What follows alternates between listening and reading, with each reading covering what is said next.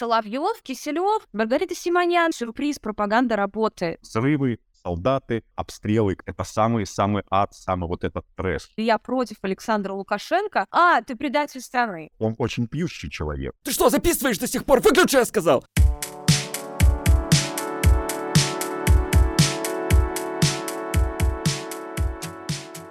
Привет, я Грустный Коленька, и это мой подкаст «Доколе». И сегодня в мой нарисованный мир заглянули журналистка Маша Борзнова. Привет. И ведущий, певец, военный корреспондент Денис Дудинский.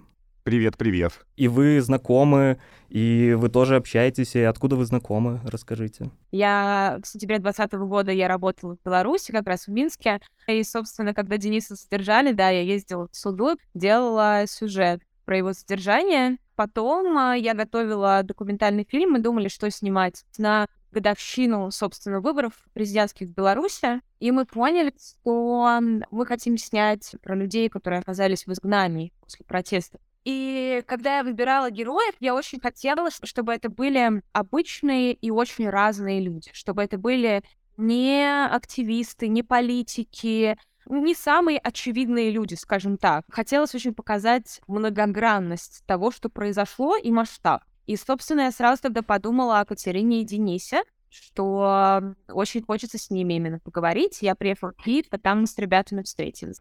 Я помню, как мы с Машей познакомились, это вообще отдельный вид удовольствия гулять с Машей по Минску постоянно кто-то подходит и такой, о, Мария, здравствуйте, спасибо вам большое за то, что вы делаете, это так важно, это так ценно, то, что вы делаете. И ты идешь и думаешь, вот, это круто. Они просто не знали, кто ты такой. На самом деле, я помню, как мы с тобой познакомились, я была на тебя подписана в Твиттере, и э, потом ты на меня подписался тоже. И мы с тобой списались в Твиттере, и, и мы друг другу задали вопрос, а ты точно не из КГБ? Кстати, Маша, ты первый не белорус в этом подкасте. Я не знаю другого не белорусского журналиста, который был бы настолько погружен в белорусскую тематику, в белорусскую повестку и так искренне и понятно по-человечески переживал за то, что и у нас в стране происходит, и то, что происходит непосредственно с самими белорусами, уже уехавшими. Спасибо вам большое, ребята, за такие слова, потому что, конечно, Беларусь, э, она в моем сердечке. Я сразу скажу, что, конечно, это был perfect match в этом плане, потому что у меня много родственников в Беларуси было и есть. Я все детство ездила к бабушке и к дедушке в Беларусь, в Минск. И э, когда я приехала в двадцатом году, у меня, конечно, был диссонанс полнейший вот тем местом, родным, таким, к которому ты относишься с таким трепетом прямо, и с тем, что там происходит в этот момент, с той жестокостью, которую ты видишь. И понятно, что меня это все очень задело и стало такой отчасти личной историей. Слушай, а вот э, после того, как началась э, война, не было какого-то хейта от белорусов? Ко мне хейта персонального не было. Ну, то есть я не помню, чтобы мне писали что-нибудь такое в личку, что типа вот ты там. Ну, мне кажется, во-первых, от белорусов просто как факт не может быть хейта. Не по отношению к кому. А если он и, и, и присутствует, ну, мы не, не говорим там про Озаренка сейчас, да, у него хейт, Я только хотел него, сказать, ты просто с языка хейт, снял. Он, ну, во-первых, Озаренок это не белорус, это просто такая карикатура на карикатура на карикатуру на человека даже. Вот ты сказал про озаренка, и на самом деле это не только же озаренок. То есть это круто, что все белорусы котики, это сто процентов так, но нужно понимать, что есть и какие-то облезлые коты. Они тоже, к сожалению, белорусы. И тоже по, по некоторым из вот этих вот персонажей какие-то люди в других странах э, свое мнение о стране оставляют. И поэтому... Нет, что ты, человек здравомыслящий, увидев э, вот это вот на экране, вот озаренковщину, да, или выключает, говорит, господи, какой ужас, либо же просто продолжает смотреть для того, чтобы чисто поржать. Ладно, такой вопрос тогда. Как так получилось, что все, что они делают, музыка, пропаганда, телевидение, все, что они делают, отбросы какие-то получаются. Это исключительно вопрос интеллекта, образования и образованности. То есть нам, например, если сравнивать нашу пропаганду с российской пропагандой, да, то нам, белорусам, очень повезло. Очень и очень повезло, что у нас э, пропагандой занимаются вот такие низко, плохо образованные, безграмотно пишущие и говорящие озаренки. То есть это пропаганда, существующая ради непосредственно самой пропаганды. Даже те люди, которых мы называем ебатьками, они уже, ну, не могут они это смотреть. Это показывают и графики, все просмотры, и в Ютубе, и телеграм-каналы. И люди просто вот, ну, уже не хотят это э, воспринимать. И в этом плане, конечно, вот России не повезло, потому что там э, оболванивают народ э, люди грамотные и знающие, как это правильно делать. Кто-то тоньше работает, кто-то просто ну, валдой бьет сразу по мозгам. Но вот поэтому я всегда говорю, что нам, фу -фу -фу, нам, белорусам с пропагандой безликой, бездарной, вонючей пропагандой очень повезло. Я согласна, я об этом думала в 2020 году, потому что я тогда уже вела программу Fake News, и мне было очень интересно прямо сравнить. Да, вот я сейчас включу Бел ТВ, что это мы И я включила, и я увидела настолько прямолинейный язык ненависти и настолько агитку, ну, то есть, когда тот же самый Озаренок делает репортаж, и э, он э, заканчивает его, что вот вы будете бежать, у вас земля будет гореть под ногами. Ты, ты понимаешь, что это может работать только на ядерную ядерную аудиторию. Российская пропаганда все-таки это правда, как и сказал Денис, не надо недооценивать. Это по-своему очень талантливые люди. Они умеют, они очень разные, и они работают все очень по-разному. То есть в Беларуси эта работа активно началась в 2020 году, на самом деле. В России она работала много-много лет. Поэтому, когда люди меня спрашивают, как так? Как так получилось, что российское общество так отреагировало на начало войны? Блин, ребята, сюрприз, пропаганда работает. И многолетняя пропаганда а, в сумме с зачисткой всего медиапространства, что было сделано в России, пошагово просто. Потому что это, блин, работает. Еще, не знаю, там, наверное, в 2014-2013 году начали же постепенно и, и интернетом заниматься. То есть начали и отжимать, и ВКонтакте начали занимать, и новостные все сайты. Еще просто в Беларуси вообще был, была даже такая шутка у Славы Комиссаренко, что они только в 2020 году э, перестали добавлять к слову «интернет этот ваш». Слушай, я пришла на дождь в 2014 году как раз. И я, собственно, застала момент, когда вот появилась фраза у нас в медиапространстве «звенья грёбаной цепи». Описывалась планомерное закрытие и отжатие всех СМИ и выдавливание их, а, в том числе в интернет. Как бы там дождь выкинули из кабеля, какие-то СМИ начали закрывать или попросту отжимать, менять там а, владельцев, менять главных редакторов э, и так далее. И, собственно, мы пришли к тому, к чему мы пришли. Мы пришли к тому, что образовался такой вакуум в России, а, своеобразный, а, он был в интернете, по большей части вакуум независимых СМИ. А с другой стороны была монополия государства на все остальное. На телеканалы. Ну, то есть не было ни одного телеканала, который бы позиционировал какую-то альтернативную точку зрения. Да, это вот такая тема, то, что вы говорили про профессионализм пропаганды российской. Вот я смотрю, например, на Киселева, каким бы он ни был злодеем, по факту. Но я иногда думаю, я бы хотел, чтобы он был на стороне добра. То есть его какие-то бы передачи, они бы помогали. В Беларуси такого нету, нету ни одного человека, э, на которого бы ты смотрел и такой, блин, почему он против нас? Почему гладкая против нас? Эх, она бы, конечно, помогла бы нам. Очень, очень хорошая фраза и очень хорошее замечание, очень точно. Абсолютно согласен. Дайте, эх, хорошо бы, чтобы там Киселев был на стороне добра. Хорошо бы, чтобы Соловьев был на стороне добра со всеми их командами. Но когда ты смотришь э, просто на, там, да, на гладкую натуру, на зарю, нет, конечно. Ребят, ну вы не журналисты, вы никто. Тут же опять-таки надо понимать, что вот раз мы уже сравниваем российскую пропаганду и белорусскую пропаганду, российская пропаганда, вот эти лица, они в основном даже с конца 90-х годов, они на экране, они работают, они знают, что такое медийный рынок, а что такое рейтинги, что такое зрительская психология. Они на это и работают. Мне нравится просто подкаст э, Денис Дудецкий, Маша Борзунова и Грустный Коленька. Два часа нахват... нахваливают Владимира Соловьева.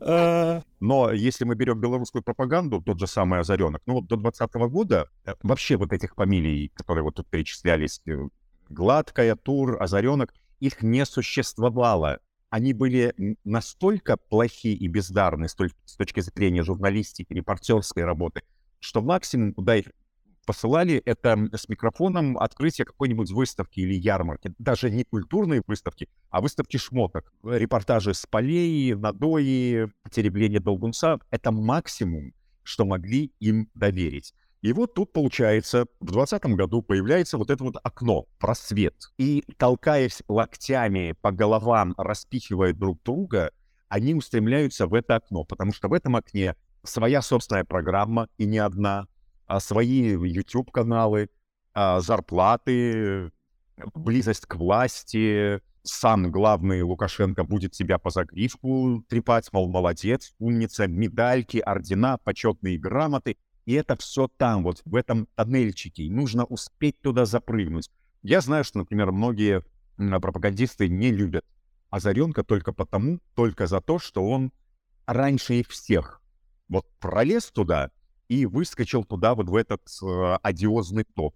А, муковозчик есть же еще такой у нас, недалекого ума человечек. Ну, у этого человека вообще история потрясающая. Вор, реально вор, муковозчик вор. Доказательств огромное количество. Сначала он занимался КВНом, успел накрасть э, в таких количествах, что его просто выперли оттуда из КВНа. Его устроили на работу в Белтелерадиокомпанию на телевидении, по дружбе, по каким-то связям, и дали ему возможность хоть как-то сводить концы с концами и устроили его э, в дирекцию архивных материалов. Он и там смог красть. А никто не понимал, как это. И только спустя, ну это где-то десятый год, по-моему, десятый год, он э, просто поназаписывал огромное количество людей, которые якобы работают в этом отделе, и за них получал деньги. Никаких людей там не было, разумеется. И потом налево еще сливал за небольшую копеечку архивные материалы, если кому-нибудь там для клипа, для документального фильма. Торговал вот так вот внутренностями радиокомпании. И, конечно, его уволили, разумеется, с телевидения. Суд был. Я даже не помню, там, выплатил он эти деньги, не выплатил, но вот вор-муковозчик, а недалекого ума озаренок, вот прекраснейшие люди. Спасибо вам за то, что именно вы занимаетесь пропагандой в Беларуси. Но с муковозчиком это объясняет, почему он такой. То есть его тупо взяли на крючок, получается. Конечно. Большинство тех людей, о которых он пишет, это люди, которые были его друзьями раньше, которые давали денег, которые помогали поддержать его начинания, какие-то творческие бизнес-начинания, и которых он обманывал, и у которых из кармана он крал без зазрения совести. Теперь он получил просто карт-бланш, чтобы всем этим людям, которые видели его в соплях и в дерьмище, он очень пьющий человек, очень пьющий человек, а у кого он имеет право теперь считать, что он имеет право им всем мстить просто налево и направо, махать шашкой. Про муковозчика смешно, потому что он как бы он один раз про меня писал тоже, и он много очень пишет про Сашу Филипенко. И Саша Филипенко постоянно скидывал, а у нас с ним есть такой счет белорусский. Он постоянно, когда про него пишет муковозчик, он пишет 1-0. Потом он про меня пишет муковозчик, он пишет 1-1. Постоянно мерились раньше. Сколько про кого а, договорила белорусская пропаганда. Не, ну действительно очень круто, что вот такая пропаганда. Потому что ну, с каждым годом российская пропаганда, она становится все более и более изощренная. Вот то, что Маша делала э, выпуск про поле чудес, это же вообще ад какой-то. Когда уже через развлекательное телевидение они начинают делать. То, что недавно в Comedy Club вышли ролики. Comedy Club, на самом деле, они периодически делали и раньше такие штуки всякие околополитические. Вот, тут скорее мы брали самые неочевидные, да, истории, но то, что у тебя в дневном ток-шоу, где разбирают семейные драмы, внезапно появляется номер телефона, по которому ты можешь списаться добровольцем и поехать на войну, вот это что-то новенькое. И если политическая, скажем так, пропаганда прямая, она у нас тоже во многом стала такой оголтелой, но когда ты включаешь поле чудес, да, и там подарки от Единой России беженцам с Донбасса в студию, ну, то есть, и тебе потом э, несчастная женщина говорит спасибо большое России, это уже что-то новенькое, это что-то другое. Ты понимаешь, что это направлено совершенно на другого зрителя, потому что там есть люди, которые э, смотрят э, Малахова, да, или смотрят э, новые русские сенсации какие-нибудь, которые рассказывают про какого-то провидца, и обязательно он должен быть последователем Ванги. То есть вот без этого добавления его мнение не учитывается. Но как только добавляется, что Ванга предсказала, что он появится, сразу значит, что все, что он говорит, это правда. Даже несмотря на то, а, что до начала войны он говорил, что войны не будет, а сейчас он говорит, что война идет, это все предсказано, и Россия обязательно победит если возвращаться к вот этим вот всем комедий-клабам и поле чудесам, и вот то, что сейчас происходит с Ютубом, вот этот вот массовый исход всех Ютуб-каналов, ну, что было дальше, например, да, или там сейчас э, белорус Влад Бумага будет тоже уходить э, с Ютуба, это интересно, кстати. ВК будет уходить тоже. Ему предложили, да, сначала он будет параллельно выкладывать, а потом, как что было дальше, просто на YouTube-канале будет один ролик, переходите в, во ВКонтакте. Это интересная тема, потому что на самом деле в России же очень долго пытались создать аналог Ютуба, этот Рутюб несчастный. Вот, и ничего у них, собственно, не вышло, потому что это такой криворукий сайт, то есть это не YouTube вообще. И э, многие блогеры, в том числе провластные, ныли, что как бы им пришлось уйти в Рутюб. Понятно, что они пытаются сейчас какие-то другие площадки освоить, в том числе, чтобы подстраховаться в случае блокировки. Я тебе хочу сказать, что на самом деле у пропагандистов у некоторых неплохие просмотры ВКонтакте. Так, хочешь, я тебя огорчу, точнее, обрадую? Давай. Э, дело в том, что ВКонтакте считает просмотром, если ты просто увидел, что этот ролик существует. А, да? То есть, если ты зашел, если ты зашел в видео, там, например, сейчас что было дальше, 60 миллионов просмотров, и ты просто зашел во вкладку видео, и ты увидел, что этот ролик есть, он тут же начал проигрываться, просмотр записывается. Я должна признаться, я не смотрела этот выпуск все еще. Ну. Поэтому моего просмотра там нет. А я, а я зашел, получается, чтобы посмотреть, сколько там просмотров, и добавил просмотр. Вот видишь, как.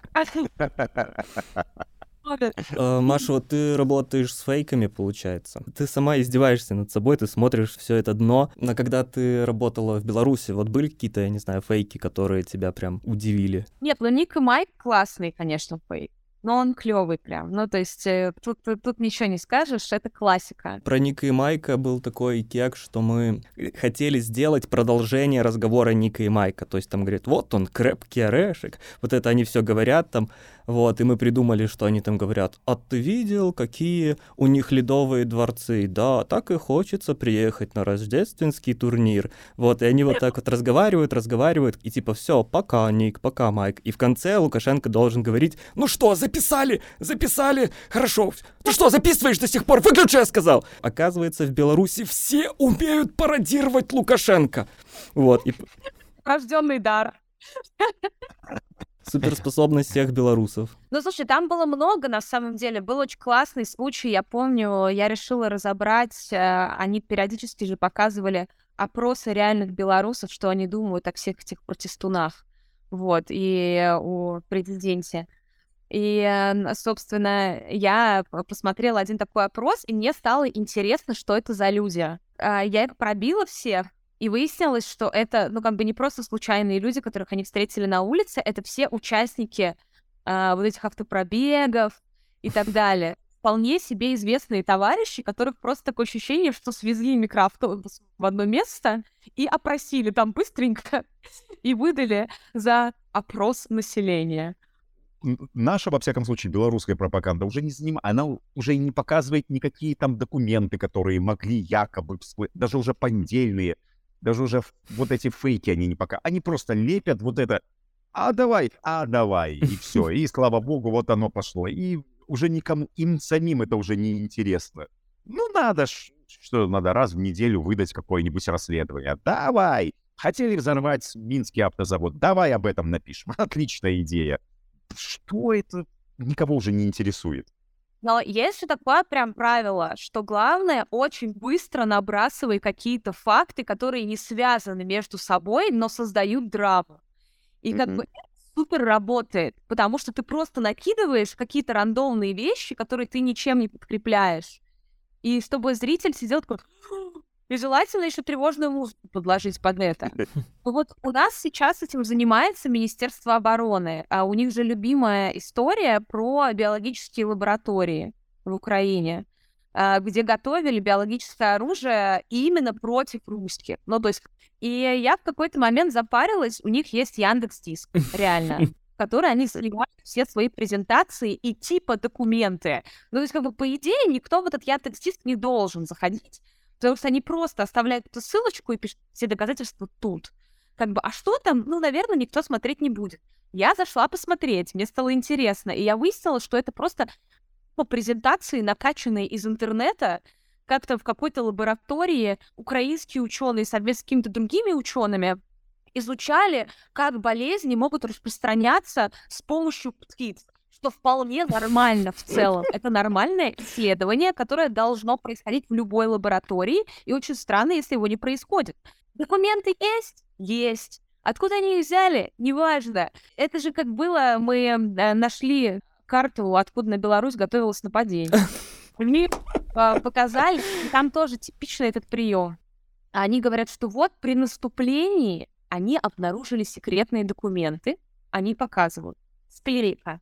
Сидит чел в балаклаве и измененным голосом рассказывает, а вот мы там нашли документы, и там вообще там все планы НАТО, там все планы НАТО, там все просто. И они показывают документ. План НАТО оказывается на русском языке. Естественно, вот, ну на каком же еще? И там показано, что просто на Россию и на Беларусь готовилось нападение буквально отовсюду. И я начинаю гуглить, как бы, что это за... Если бы не за 6 часов! Да-да-да, я начинаю гуглить, что за карта, и я обнаруживаю эту карту в аналитической статье, черт пойми, какого года в российском издании, где автор размышляет в целом о том, что происходит с НАТО, там и так далее, и так далее, и так далее. И там показана как бы эта карта, которую, судя по всему, они и создали, чтобы визуализировать эту статью и его размышления. И как бы вот эта карта спустя много-много лет всплыла в секретных документах. Я горжусь тем, что я принес Маше однажды фейк про МТЗ было. То есть был ролик, где на входе стояли люди и не пускали кого-то на завод, и в 60 минутах сказали, что вот, получается, люди хотят идти работать на завод, а эти БЧБшники их не пускают, а, потому что там огромная толпа хотела зайти, и два человека не пускали. А по факту все было наоборот. Типа протестующие заводчане хотели зайти на завод, чтобы всем, кто на этом заводе до сих пор еще работает, сказать, идите с нами, а два бригадира их просто не пускали. Они все в 60 минут. Но вот это же круто придумано. Вот это круто придумано. И если ты не знаешь факта, ты можешь поверить в то, что ничего себе, что происходит. Есть же ощущение, что вот эти вот э, оппозиционные СМИ, как типа Нехта или там популярная политика, что они начинают разговаривать уже этим же языком, это же появляется оскорбление, появляется подмена понятий, манипуляции, когда путают причинно-следственную связь, если что-то произошло после, то это значит следствие. Вот я тоже себе задавал вопросы, вам задам, это но это тоже оружие, это тоже нормально? Или нужно делать как Маша, чистая журналистика, факты и все? Ну, понимаешь, э, если на этом поле существуют э, вот эти вот пропагандистские фейки, то одной чистой журналистикой, мне кажется, здесь не пробиться. Что-то нужно, вот как Маша опять нехорошо делала, да, вот эти вот разоблачения фейков. И как можно большему количеству людей это доносить. Как ты это будешь делать, вот тут, мне кажется, уже не важно. Либо культурно, интеллигентно, красиво, сложно подчиненными предложениями, как это делает Маша, либо же это брать и пихать э, кулаком просто в мозг, запихивать. Культурная Маша, она хорошо для академика подошла. А вот тот самый глубинный электорат, нет, туда нужно кулаком. И иначе вот с этми витиеватыми э, такими «ах, пардоньте, ах, оставьте», до него не, не пробиться. Нормально, нормально, все средства хороши. У меня был разговор на эту тему с, а, простите, Романом Протасевичем. Годы, когда э, он еще не был задержан, этот самый самолет не был посажен в Минском аэропорту. А, он включался к нам в эфир, а, и я ему сказала, что нефта очень многих из моих знакомых, например, и меня тоже, не сказала, отталкивает, потому что это то же самое, что Билл ТВ, но с другой стороны, что это такая контрпропаганда очень агрессивная. И как, с кем вы пытаетесь разговаривать как бы в этот момент, собственно, он, он мне сказал, что как бы, ну, да, как бы мы специально это, собственно, и делаем. Да, как бы вот это как бы контрпропаганда, и мы вот выбрали такой путь. Uh, у меня uh, коллега, собственно, мой по uh, программе Fake News, Илья Шепелин, с которым мы делали вместе программу, он ушел на популярную политику, и когда он ушел на... когда он в целом уволился с дождя, только началась война тогда, он прямо, собственно, сказал, что он уходит в контрпропаганду, и что как бы он не может и не хочет заниматься больше журналистикой. И он а, как бы он это делает одним языком, у него свой подход, а я делаю это другим языком, у меня свой подход. И это реально, ну, то есть я бы не хотела уходить в контрпропаганду. Мне это не нравится, я хочу заниматься журналистикой. При этом я понимаю, что там у Ильи своя аудитория, которой там больше нравится, например, когда он обшучивает все, что происходит, и в таком виде преподносит информацию. У меня другая история, которая мне там пишет, вот, а мне вы больше нравитесь, то, что вы разбираете как бы это по фактам, и мне важно как бы вот по фактам посмотреть, как это разобрано, где конкретно мне наврали, а не так, чтобы над этим пошутили. То есть как бы сейчас мы видим, мы можем по-разному относиться там, да, к контрпропаганде, к таким методам, но мы видим, что просто это как бы разная аудитория, да, и каждый по-разному с этой аудиторией работает, как он считает нужным. Но и с другой стороны, э, опять же, надо понимать, что война идет. Типа это очень многих радикализирует с обеих сторон, безусловно. И в плане риторики, и в плане подачи информации, и в плане того, как ты видишь себя и свое место в профессии или вне профессии. Но так обычно и происходит. Мне кажется, тут правильно не оценивать это хорошо это или плохо. Надо принимать как данность. Это невозможно, чтобы этого не было. Оно есть. А мне кажется, еще важно, что делает вот та же популярная политика, э, то, что делает Пикули, потому что это совсем другая аудитория. Тоже не нужно забывать, ну, взрослеет новое поколение, и тоже важно, что они будут смотреть. То есть они будут смотреть Comedy Club, где Азамат Мусагалиев поет, что ты променял Бузову на Грузию. Эти же люди, молодежь, они включат э, Пикули и покекают, но в то же время через кеки, через мемы, то есть то, что делает там, я не знаю, в Беларуси Джипсинков или Паук, или Маргарита Левчук, я не знаю, пан стендап, то есть через юмор то же самое, тоже действовать на немного другую аудиторию.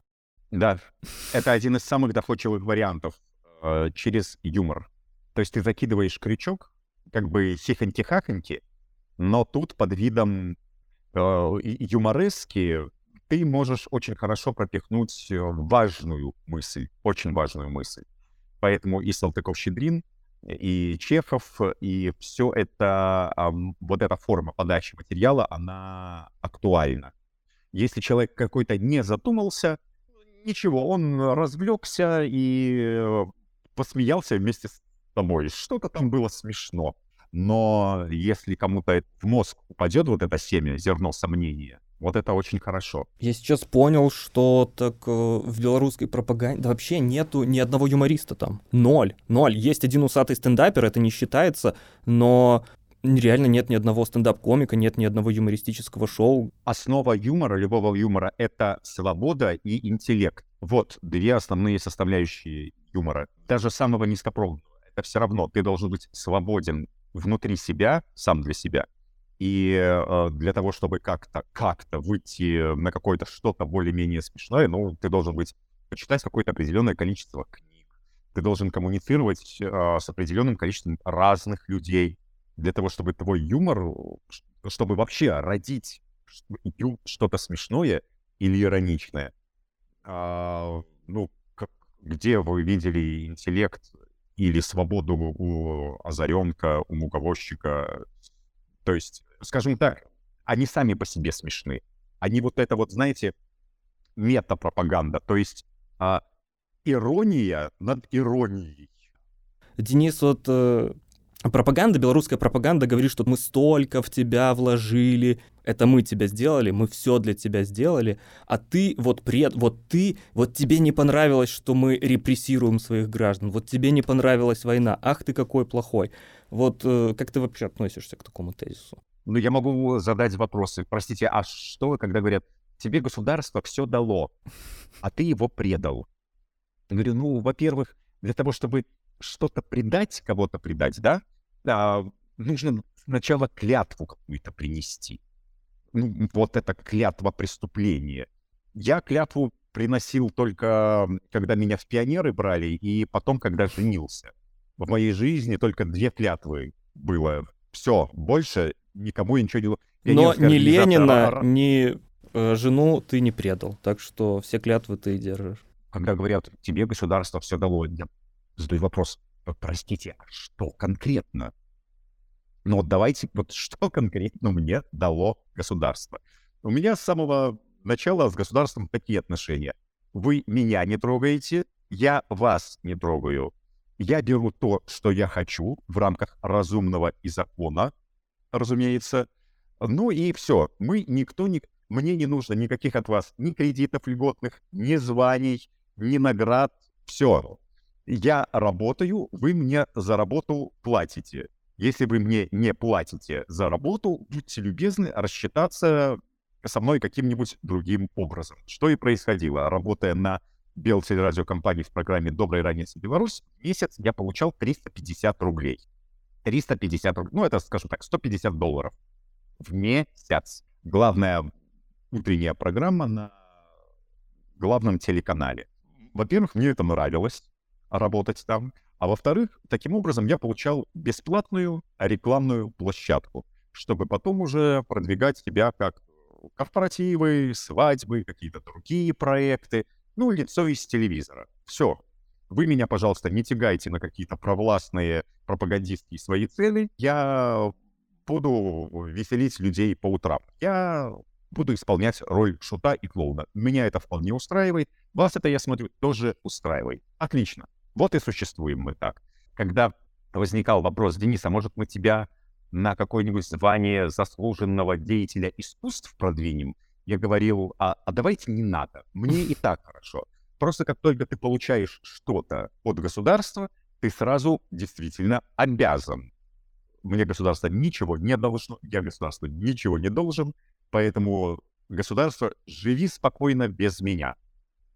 Вообще, это такая типичная уловка, а, что ты существуешь ради государства, ради власти, и ты должен для него делать. Как бы, хотя на самом деле все с точностью да наоборот. Государство работает на тебя, и власть работает на тебя, а не ты на власть. И вот эта подмена понятий, которые на самом деле сейчас пользуются пропагандисты, когда они говорят, ты предал свою родину. Да нет, чуваки, вообще-то вы предали свою родину, а я свою родину очень люблю, как бы, да, и когда вы отождествляете власть и страну, вот это главная уловка, что они ставят между этим знак равно. То есть вообще-то это как бы Владимир Владимирович Путин и Александр Григорьевич Лукашенко работают на меня, а не я на них. И как бы то, что они предали там мою страну, да, э, вашу страну, это как бы вот это основной вопрос вообще-то, а не то, как они пытаются это преподнести. Но эта ловко реально очень классно работает. То, что каждый раз, когда ты а, говоришь, я против там а, Владимира Путина или я против Александра Лукашенко, а, ты предатель страны. Все понятно. И предатель страны. Они еще говорят, ты не патриот. Они еще, они приватизировали слово патриотизм, как будто бы только они знают, что такое быть патриотом. Я почитал, что такое быть патриотом, а, там защищать свою родину, там прославлять свою родину. То, что делает Лукашенко и Путин, это же, это же все наоборот. Тут вообще не пахнет патриотизмом. Но вот у меня такое было э, жгучее чувство несправедливости, когда меня признали иностранным агентом, и когда я увидела, за что меня признали иностранным агентом, эти как бы люди же, они не смогли ничего толкового найти в целом. Они нашли 1290 рублей от э, моего друга, журналиста американского, ближайшего просто моего друга, который сейчас сидит в СИЗО Лефортово по делу о шпионаж. И э, за 10 тысяч рублей от моей коллеги, бывшей, белорусские, как раз. Вот как бы вот это они преподносят, как бы если иностранный агент — это тип предатель Родины, а понятное дело, что как бы, трактовка именно такая в массовом сознании, то они как бы предательство Родины в моем случае вот так вот объясняют совместными счетами в баре в каком-то там сбору на обед и на подарки коллегам другим, да, которые мы переводили друг другу и так далее. И вот это, конечно, я помню, что мое главное чувство было, это адское чувство несправедливости потому что вы, блин, даже не нашли к чему докопаться, потому что докопаться не Потому что, блин, как бы я очень люблю свою страну, я хочу жить там и только там. Я никогда не собиралась уезжать, и я всегда хотела оставаться в России, потому что это мой дом. Как бы и тут какие-то лбы анонимные порылись в моей карточке, нашли какие-то 12 тысяч рублей от иностранцев, и как бы теперь преподносят это как то, что я как бы предатель Родины, потому что вот смотрите, и друзья бабло переводили. И вот это на самом деле раздражает, эта подмена понятия раздражает больше всего. У нас недавно арестовали кандидата, бывшего кандидата в президента Андрея Дмитриева, и один из фактов доказательной базы э, был то, что пропаганда вот так пыталась преподнести, э, что у него нашли фотографию с Хиллари Клинтон. Да как он посмел? Вот. И э, он сколько-то там за последние два года, сколько-то сот раз э, летал за границу. Ну, ясное дело, пропаганда додумывает уже, что зачем летал? Деньги, наверное, брал. Зачем деньги? Чтобы свергать законную белорусскую власть. Вот и все, это у них очень короткий путь. Но человеку грозит, конечно, прилично, прилично лет. За фотографию с Хиллари Клинтон. У меня была такая шутка, я э, сегодня Андрей Дмитриев доказал всем, что он не спойлер. Блин, это ужасно, что э, личность человека подтверждается... Тюрьмой. Да не, он не может быть плохим, его же объявили иностранным агентом, вы чего?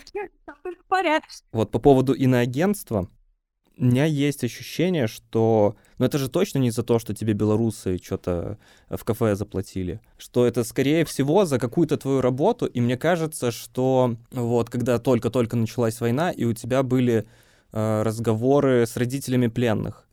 И когда просто пропаганда по всем телеканалам рассказывает, что это фейки, что это не могут быть э, пленные, Э, Российской Федерации, потому что у нас бравые солдаты, а эти какие-то вообще не похожи на, на русских солдат, и ты находишь э, родственников вот этих вот людей с фото, и мне кажется, что это наказание вот за это. Слушай, я не знаю точно, мне кажется, тут совокупности причин, на самом деле, причин может быть много. Это может быть программа Fake News, да, э, потому что ее очень Э, не любят пропагандисты, очевидно, да, и могли за нее. Как бы, может быть, это за освещение протестов там, а, так или иначе. Может быть, за этот сюжет, да, действительно, там был э, материал, и мы, ну, скажем так, мы когда его выпускали, мы понимали. То есть мы даже, я помню, что редактором мы, мы стояли в аппаратной, и идет этот сюжет, и он заканчивается, он так смотрит на меня и говорит, отличная работа. Последний гвоздик забит. Вот. Э, но как бы у нас не было вопросов, выпускать его или нет. Э, там была история в том, что появилась фотография прям первые дни, появилась фотография двух молодых парней в. И выложили, что вот пленные э, российские. Я их пробила, и я увидела, что из них и вправду написано, что он там причастен, собственно, к российской армии. Там было понятно по странице. Я увидела, что да, на госканалы говорят, что это фейк, а, что где-то даже обшучивают эту фотографию. Вот каких-то бомжей вырядили и думают, что мы теперь поверим, что это российская армия. Ха-ха-ха.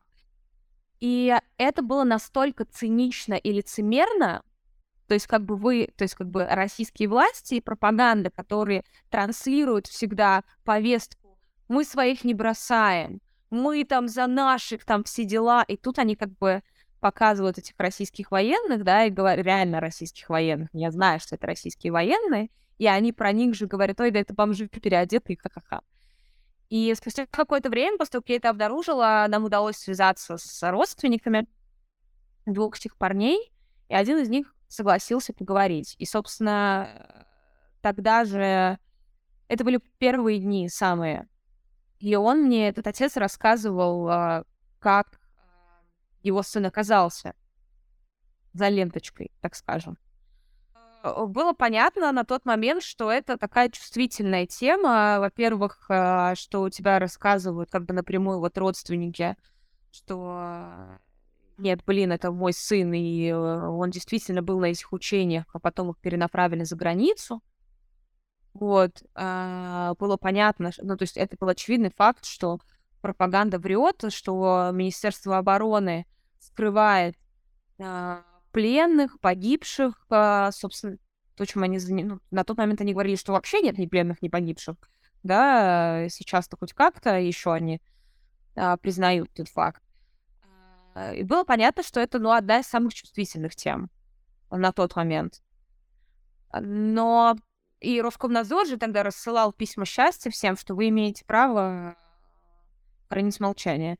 А, либо говорить только то, что соответствует официальной позиции российских властей. И официальная позиция российских властей а, не, не совпадала с реальностью, да. И как бы вопроса, выпускать этот материал или нет, не было. Надо было, было понятно, что надо его выпускать как можно быстрее, вот прямо сейчас. И буквально я там приехала, ну, конечно, даем, даем. Ну вот мы, да, мы посмотрели его, окей. Но я не знаю, за это или нет на самом деле. То есть тут по совокупности, может быть, причин каких-то, может быть, и как бы на это они внимание обратили, решили вот конкретно за это как бы была такая... Ну, слушай, это выглядит, как будто бы ты в очередной раз себя подсветила вот такой хорошей работой. И, то есть, как будто бы ты уже была, знаешь, тебе поставили двойку карандашом, и... Ну, слушай, в любом случае, как бы, даже если так, я бы все равно выпустила этот материал, признавайте меня кем угодно. Э, очень хотел поговорить о, о том, каким образом Денис вообще решил э, пойти военным корреспондентом. Ну, тут, скажем так, здесь а, все просто, и механизм моего вот этого военного репортерства, он тоже достаточно понятен когда началась э, вот этот вот эпизод войны в 22 году в Украине, ты понимаешь, что это конкретно сейчас идет э, борьба добра со злом.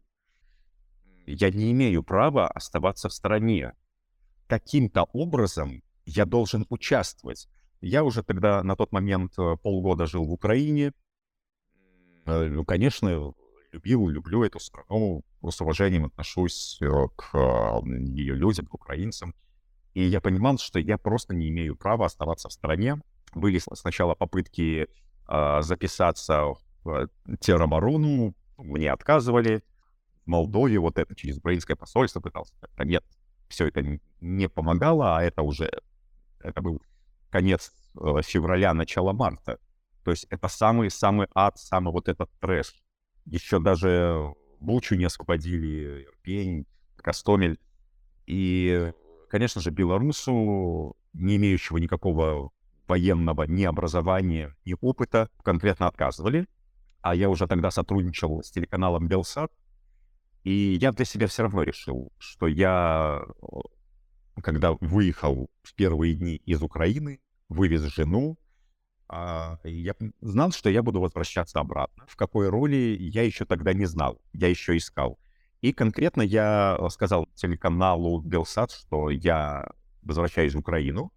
Если вам от меня что-то там нужно будет, репортажи, рассказы, истории, давайте, говорите, я готов рассказывать вот все, что сам увижу, прямо с места событий буду доносить до широкого круга зрителей, читателей, слушателей. И они сказали, отлично, вот машина, вот оператор, вот все необходимые документы, и ребята в добрый путь. Тем более, понимаешь, я же и понимал, что сейчас, вот именно здесь, на территории Украины, будут происходить а, события, которые Э, ну, выходят вперед по значимости. То есть здесь сейчас творится история, как бы громко, пафосно это не звучало, но это факт. И я хочу быть там, я хочу это видеть, я хочу прежде всего для самого себя расставить какие-то приоритеты, расставить красные флажки, а сам увидеть, что же здесь вот будет происходить, чтобы потом э, рассказывать об этом людям. А как вообще не страшно в этом во всем? Это же не может быть не страшно в этот момент. Страшно, ну, на биологическом уровне, конечно, страшно. Во-первых, когда мы с территории Польши в начале марта въезжали уже на территорию Украины съемочной группой, казалось, что вот, как бы, знаете, такое вот детское, подсознанческое, казалось, что ты сейчас вот въезжаешь на территорию Украины, и тут же сразу взрывы, самолеты, потому что здесь в стране идет война, что вот это вот все, сразу же нужно надевать каску, бронежилеты, какой-то такой вот непонятный, потому что не понимаешь, сначала не понимаешь, куда едешь, а где это, где конкретно война начинается. Вот через 10 километров, через, 2, через 100 километров после пересечения границы. Конечно, отслеживаешь в пабликах все это, но чувство, что ты сейчас находишься на территории страны, где идет война, оно не покидало.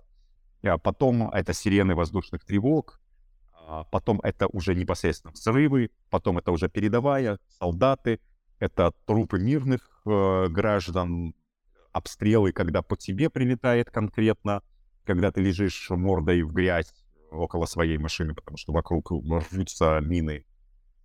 Оно страшно потом, когда ты такой вынырнул из этого, сел в машину, быстренько уехал, вернулся там в гостиницу и думаешь, капец, блин, что это было? Фу-фу-фу. Ух, ребята, давайте вот это вот поменьше такого. Пусть вот в наших репортажах давайте не будем ссылаться туда, куда не надо ссылаться. Но дело в том, что ты не знаешь заранее, куда не надо ссылаться. Ты поехал в деревню, чтобы э, говорить с местными жителями, как они жили под оккупацией. Это Харьковская область. И ты приезжаешь, и тут вокруг тебя начинают рваться снаряды. Ты же не знал, что ты едешь туда, где сейчас начнется обстрел. С дрона зафиксировали машину а, российские войска и решили ее вот накрыть из минометов. Ты же не знаешь, что... Ясное дело, если бы мы знали, что так получится, мы бы туда не поехали. Мы не дебилы. Но вот получалось так, как получалось. Если ты сидишь где-то, снимаешь репортаж о Харькове, как работают кафе в Харькове, например, и тут рядышком просто прилетает снаряд. Не, я, я просто всю дорогу думал, какой, какую именно часть этого подкаста будет вырезать озаренок, чтобы как-то э, опоро, опорочить э, нас. Я думал, что он вот, а вот Денис Дудинский боялся. Это, это нормально. Если ты перестаешь бояться, а таких людей, как правило, да, я говорю даже о, не, о, не о репортерах, а, наверное, о военных а тех, кто воюет. Как только тебе перестает появляться страх, ну, ты мертв. И все-таки современная война, современные боевые действия, это должен быть холодный расчет, здравомыслие, а, понимание ситуации. Почему не существует вот эта вот а, ротация и э, среди репортеров, журналистов месяц?